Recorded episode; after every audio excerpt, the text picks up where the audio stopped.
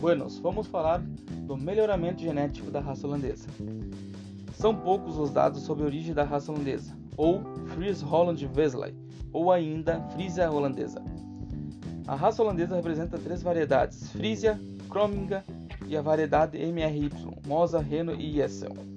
Atualmente, no padrão racial da Associação Brasileira de Criadores de Bovinos da Raça Holandesa, a A B C B R H, o peso à idade adulta de sessenta meses, em média de seiscentos e oitenta quilos para fêmeas e novecentos e cinquenta quilos para machos. A idade da primeira cobertura é de dezesseis a dezoito meses.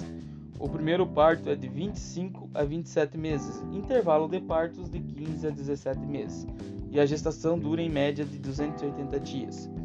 A raça holandesa está presente na maior parte dos países da pecuária desenvolvida, sendo universalmente conhecida como a maior produtora de leite dentro da espécie bovina.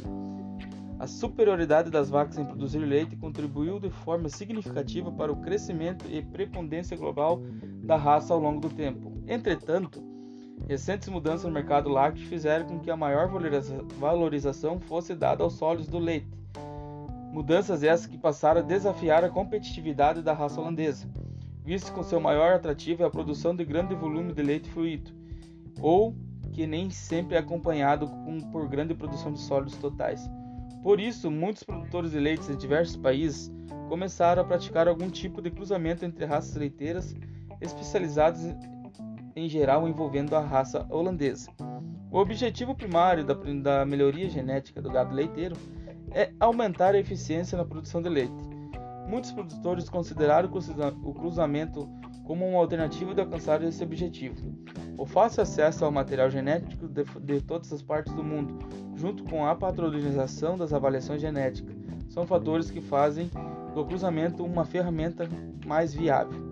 No Brasil, também especificamente no Cerrado, observou-se em termos de adaptabilidade, a raça holandesa sofria com variações climáticas mais acentuadas e com temperaturas mais elevadas, refletindo em seu desenvolvimento, sua produtividade e fertilidade.